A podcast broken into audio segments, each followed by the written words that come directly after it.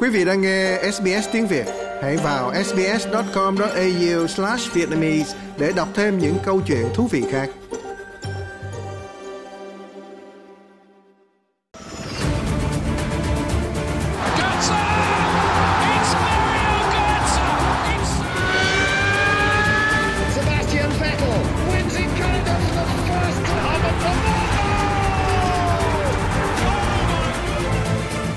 Tạp chí thể thao của SBS tiếng Việt chương trình đầu năm âm lịch Giáp Thìn xin được kính chào quý khán thính giả đang theo dõi của chúng tôi. Lúc này Xuân Ngọc và Việt Hoàng xin được kính chúc quý vị một năm mới thật là nhiều sức khỏe, chơi thể thao thật nhiều nhiều hơn nữa và có một năm thật an vui hạnh phúc. Đó cũng là lời chúc mà chúng tôi xin gửi đến bình luận viên Việt Hoàng và gia đình của anh an khang thịnh vượng trong năm mới. Xin chào anh Việt Hoàng. À, vâng, xin chào anh Xuân Ngọc và xin chào các quý vị thính giả của SBS Radio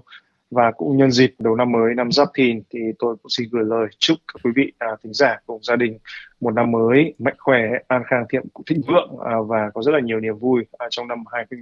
trong năm Giáp Thìn năm nay. Vâng, thưa bình luận viên Việt Hoàng, tôi biết rằng chắc chắn ở giải Asian Cup năm nay thì đã có một đội bóng với niềm vui mang đến cho cả dân tộc của họ rồi đấy. Đó chính là Qatar, chủ nhà của giải đấu này và họ cũng lần thứ hai liên tiếp lên ngôi vô địch Asian Cup. Gần như những cái phỏng đoán rồi gần như những cái thông tin mà mọi người đánh giá về Kara cũng rất đúng khi mà họ lên ngôi trong năm nay. Nhưng bên cạnh đó thì chúng ta phải nói tới Jordan. Như anh đã từng bình luận trong chương trình trước đó, Jordan là đội bóng chú ngựa ô của giải và đúng là họ đã vào tới trận chung kết và thể hiện khả năng của mình rất tốt.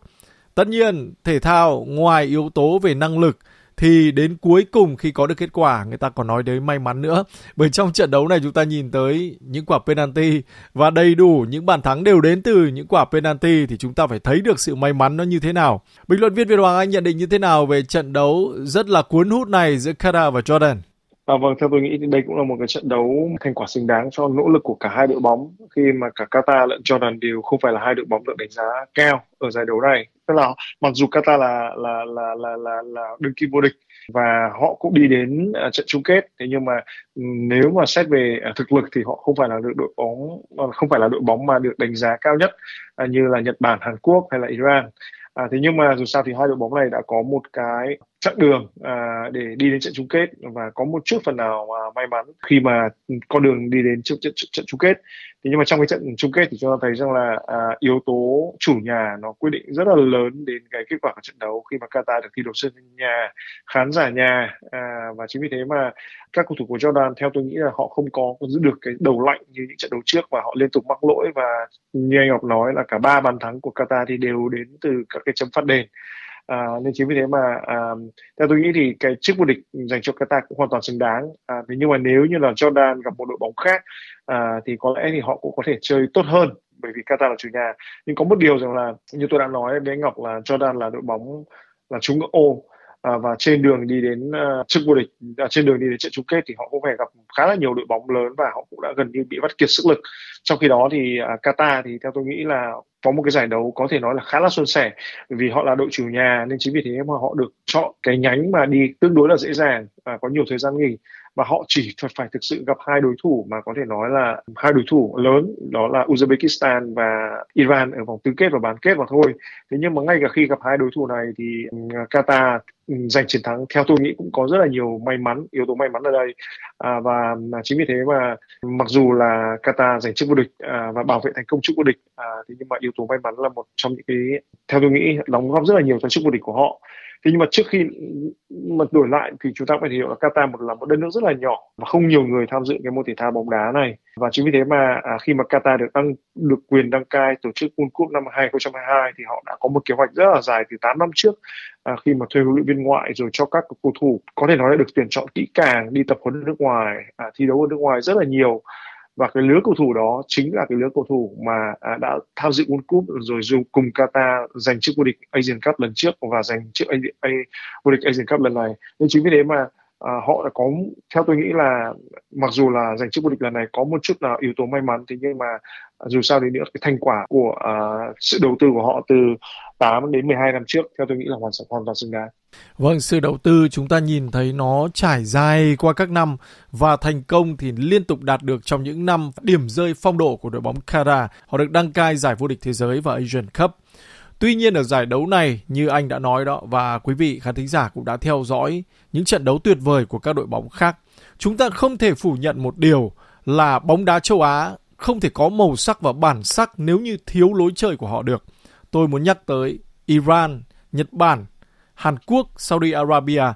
Mỗi đội đều có những bản sắc rất là riêng của mình và nó tạo ra cái đẹp của bóng đá châu Á có thể khoe ra được trên thế giới này cho dù họ không đi được đến trận đấu cuối cùng, cho dù họ không lên ngôi vô địch. Anh nhận định như thế nào về những đội bóng mà chúng ta tự hào ờ, họ chính là những đại diện của châu Á trên đấu trường thế giới?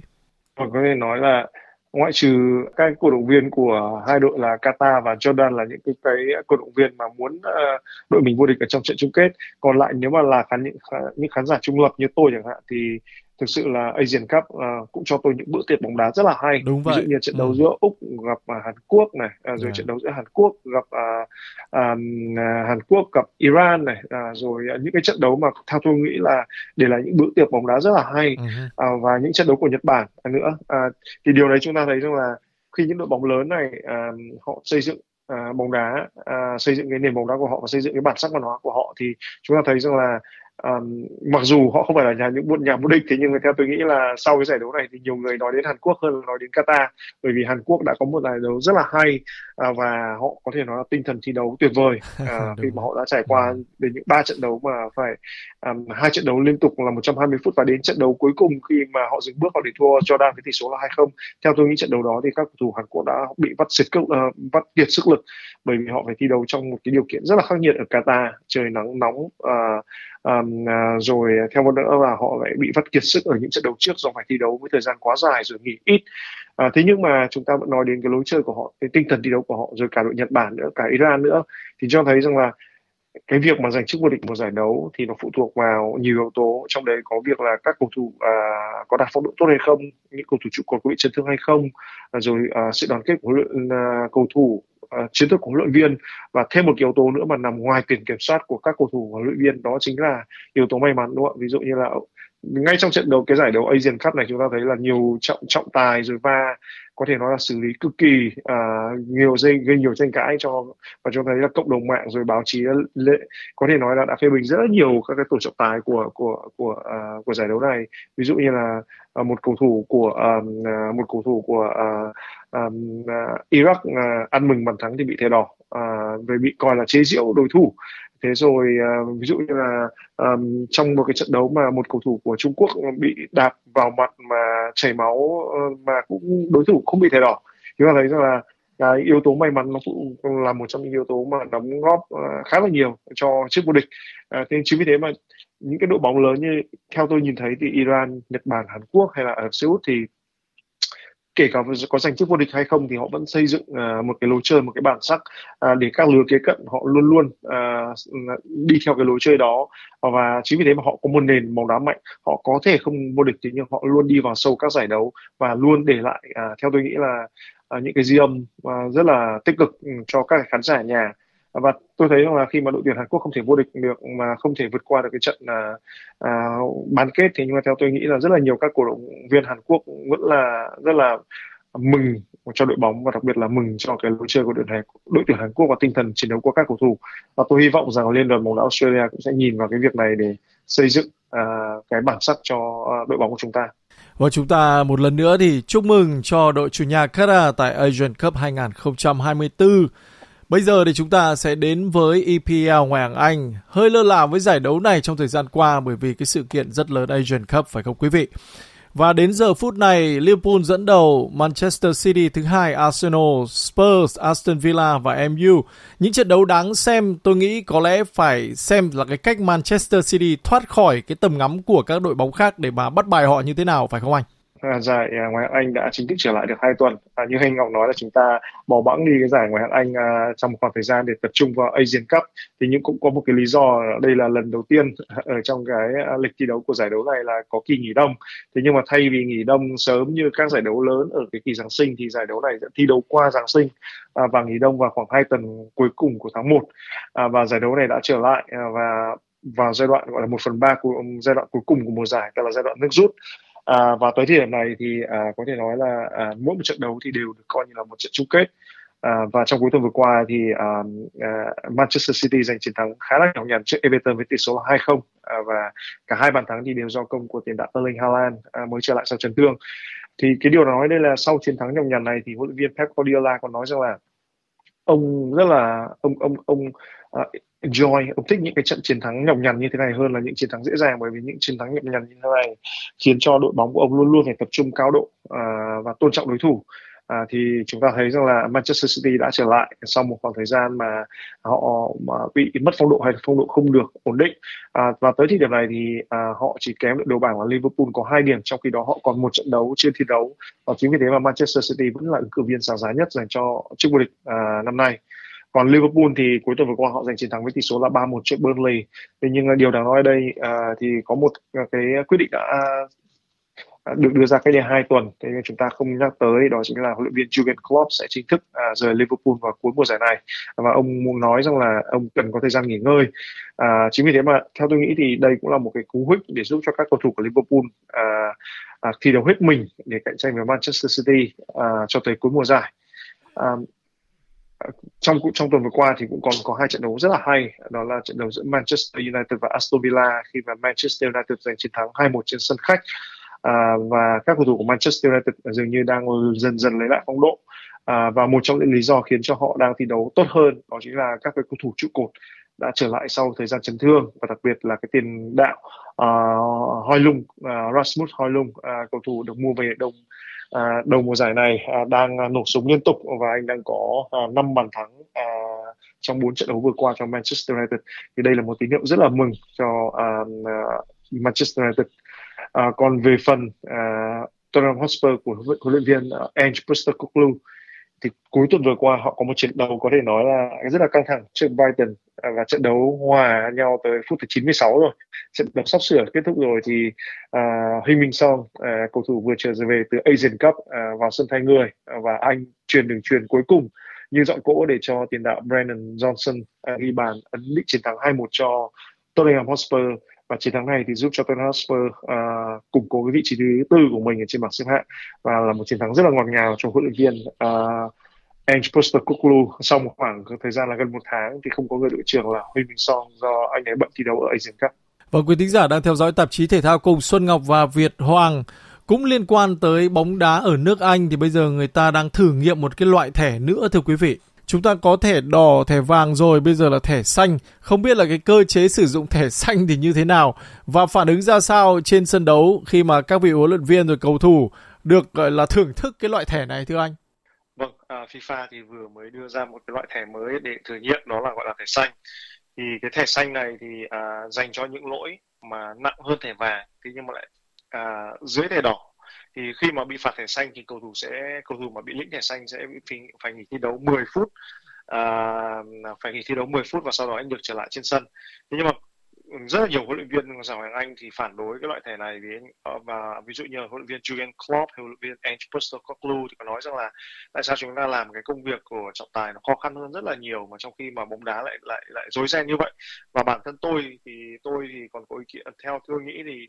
cái vấn đề đưa thẻ thẻ xanh này thì có nhiều vấn đề ở đây là, thứ nhất là lỗi nào được quy định là lỗi kém hơn thẻ đỏ và nặng hơn thẻ vàng, đúng không ạ? Và đây là một cái, đây là một cái quyết định nó rất là một cảm tính. À, và bây giờ lại còn phải thêm một, gọi là, hạng mục nữa về lỗi, là lỗi nào mà lại nặng hơn thẻ vàng nhưng mà là nhẹ hơn thẻ đỏ. Tôi biết là FIFA thì muốn đưa ra cái cái thẻ xanh này để cho cái trận đấu mà những cái đội mà bị bị bị lĩnh một thẻ đỏ thì không kém phần hấp dẫn, tức là không bị chênh lệch quá và đặc biệt là những thẻ đỏ mà từ rất là sớm như ở trong hiệp một chẳng hạn, thì dẫn đến rằng là cái trận đấu nó sẽ bị rất là chênh lệch. À, thế chính vì thế mà FIFA muốn đưa ra một cái loại thẻ mà để làm sao mà hai đội thi đấu nó cân bằng hơn mặc dù là có những cầu thủ à, phải nghỉ thi đấu 10 phút thế nhưng mà bây giờ là lỗi là vấn đề ở đây lại là gây khó khăn trong trọng tài là quyết định là cầu thủ nào đáng bị thẻ đỏ hay là đáng bị thẻ xanh. Thế một thêm một cái yếu tố nữa là bây giờ 10 phút thì 10 phút nó có tính thời gian trừ giờ hay không đúng không ví dụ như 10 phút thi đấu hay là trong nếu mà trong 10 phút mà có một cầu thủ đó bị chấn thương mà phải điều trị hết 5 phút chẳng hạn thì 10 phút đấy tính như thế nào? Thế nên là Vâng, cái việc mà đưa ra thẻ xanh này theo tôi nghĩ nó làm bóng đá rối ren hơn. À, và bản thân về phía cầu thủ thì họ biết rằng là họ có thể phạm lỗi ác ý mà vẫn không bị thẻ đỏ. Thì chính vì thế mà lại sẽ khiến cho nhiều cầu thủ sẵn sàng phạm lỗi. Theo tôi nghĩ là họ sẵn sàng phạm lỗi hơn. Bởi vì rằng là nếu mà như là phạm lỗi mà không bị thẻ đỏ thì và bây giờ có va nữa mà phạm lỗi mà nếu mà chỉ đá bị thẻ xanh thôi à, thì có lẽ là nhiều cầu thủ sẽ theo tôi nghĩ là trong thi đấu thì sẽ ừ. dẫn đến là họ có những vài pha vào vào bóng phạm lỗi uh, mạnh hơn uh, và có thể là ác ý hơn đấy thì chính vì thế mà theo tôi nghĩ là bản thân tôi cũng không ủng hộ cái thẻ xanh này. À, um, chúng ta sẽ chờ xem để sau một thời gian thử nghiệm thì uh, FIFA uh, và các liên đoàn bóng đá quyết định như thế nào. Hiện giờ thì các cái cái thẻ xanh này được áp dụng ở các cái giải hạn thấp hơn ở uh, các nước giải đấu lớn. Uh, thế nhưng mà uh, chúng ta cũng chưa biết được là là là là là à, cái cái thẻ xanh này à, có, có được các cầu thủ có được các cái huấn luyện viên ủng hộ hay không. À, chúng ta hãy chờ xem. Quý thính giả đang theo dõi tạp chí thể thao cùng Xuân Ngọc và Việt Hoàng. Có lẽ là trong những giây phút đầu tiên của năm mới, nhiều người sẽ không muốn nghe những tin tức nó không được vui cho lắm. Nhưng đối với ngôi sao này thì chúng tôi cũng xin dành những cái phút ngắn ngủi thôi để mà cập nhật thông tin về anh cũng như là một cái lời nói vĩnh biệt rất là tôn trọng cho một vận động viên mà vừa mới tỏa sáng rất là rạng rỡ nhưng rất tiếc anh không còn có mặt trên đời để tiếp tục những kỷ lục tầm thế giới của mình nữa. Tôi muốn nói tới vận động viên người Kenya Kevin Kiptum. Vâng, Kevin Kiptum thì nổi lên từ năm ngoái à, khi mà anh à, bắt đầu tham dự cái nội dung thi marathon. Trước đó thì Kevin Kiptum đã um, làm một, chạy, ừ, một chân chạy khá là cừ khôi và anh liên tục tham gia các cái giải đấu bán half marathon tức là bán marathon à, để à, thực sức và để à, rèn luyện về mặt à, à, theo tôi nghĩ về mặt tâm lý. À, thế nhưng mà năm ngoái à, sau một thời gian chạy bán marathon và chạy làm pacer tức là để giữ nhịp cho những cái vận động viên chuyên nghiệp đàn anh thì Kevin Kiptum đã chuyển sang thi đấu với nội dung cá nhân marathon. Và anh có thể nói là thành công rực rỡ à, khi mà à, trong năm đầu tiên để thi đấu chuyên nghiệp ở nội dung marathon à, thì Kevin Kiptum đã phá kỷ lục À, thế giới và đạt ừ, giành một cái kỷ lục thế giới mới chạy marathon là 2 giờ và 35 giây. Thì đây có thể nói là một cái kỷ lục mà à,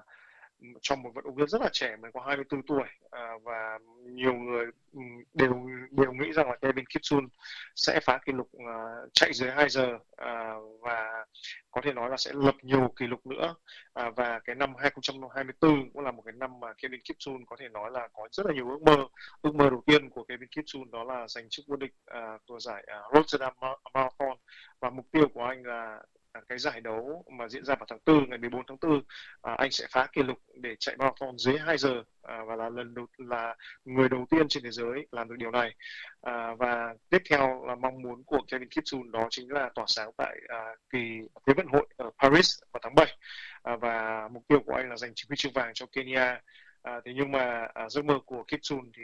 có thể nói là rất là giang dở sau khi mà Kipchoge đã bị à, tai nạn à, ô tô à, và tử nạn cùng với cả huấn luyện viên của mình.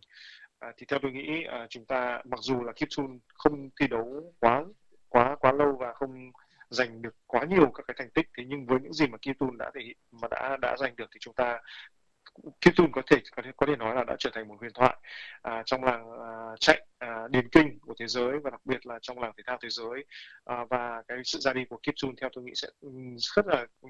khiến cho nhiều khán giả và nhiều người à, làm công tác thể thao tiếc nuối và câu hỏi họ luôn đặt ra là liệu bạn hiếu anh còn sống thì anh sẽ phá những kỷ lục gì à, và đạt được những kỷ lục và đưa cái giới hạn của con người đi đến đâu? À, thế nhưng mà chúng ta dành giây phút này à, để chia tay à, với Kevin Kipchoge và chúng ta sẽ nhớ mãi à, cái chân chạy à,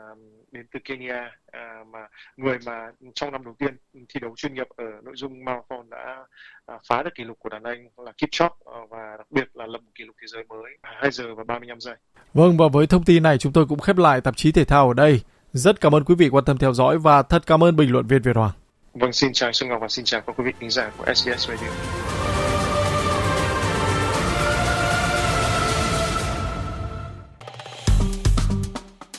Like, share, comment.